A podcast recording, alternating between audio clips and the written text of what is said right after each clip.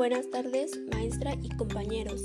Mi nombre es María Fernanda, estudio en el TBC de Chamacua y el día de hoy les hablaré del tema el impulso a la educación, la creación de las escuelas normales y escuelas de artes y oficios. La educación es un derecho y por tanto debe ser garantizado por el Estado. En conjunto con el resto de las políticas públicas, el sistema educativo, tanto formal como informal, debe garantizar que todos y todas puedan desarrollar estas capacidades y adquirir de estos derechos. Las primeras escuelas normales se fundaron en México en la década de 1820 como parte del movimiento de la escuela mutua o lancasteriana y tuvieron la finalidad de formar preceptores, no maestros en el sentido moderno del término. La segunda normal moderna de México fue la Ciudad de México, fundada a principios de 1887. En 1869 se decretó oficialmente la creación de dos escuelas normales, una para señoritas y otra para varones, las cuales abrieron sus puertas en 1871. A partir de esa fecha, la formación del magisterio en estas normales duraba dos años.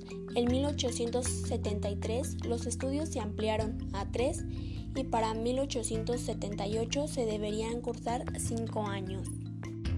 Durante el régimen de Miguel Alemán se mantuvo vigente la unificación de planes y programas en escuelas urbanas y rurales. Se creó la Dirección General de Enseñanza Normal bajo la vigilancia de Francisco Larroyo, quien trató de estudiar y resolver la compleja problemática de las normales. Las escuelas de artes y oficios nacieron con la función específica de proporcionar un nivel cultural básico a las clases sociales medias y bajas.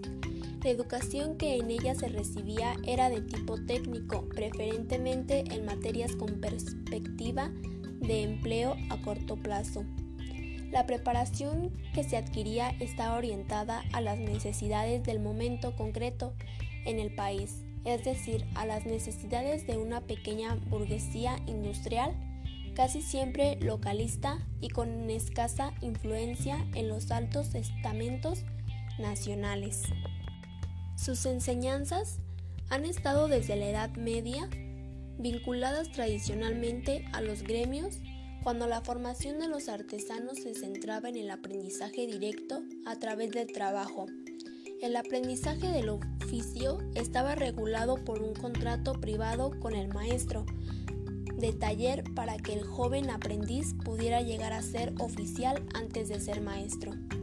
El alumno se convertía en miembro de la familia del maestro artesano en el seno de la cual aprendía las competencias propias de su oficio.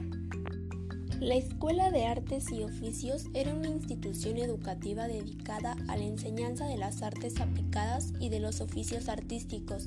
Históricamente es un tipo de formación profesional que prepara para el desempeño de actividades artesanales y artísticas. Esta escuela tiene como objetivo principal dar respuesta a la demanda de la sociedad. Es por ello que se focaliza en los siguientes parámetros desarrollar capacitaciones en oficios que posibiliten la inserción certificada en el mercado de trabajo. La educación normal en México ha estado sujeta a tres reformas curriculares en los últimos 10 años, la del 2012, 2018 y la que se encuentra actualmente en gestación. Evidentemente los planes y programas de estudio son un componente fundamental en la formación, sin embargo, asumir la transformación de la educación normal a partir de reformas curriculares como eje central representa una enorme limitación.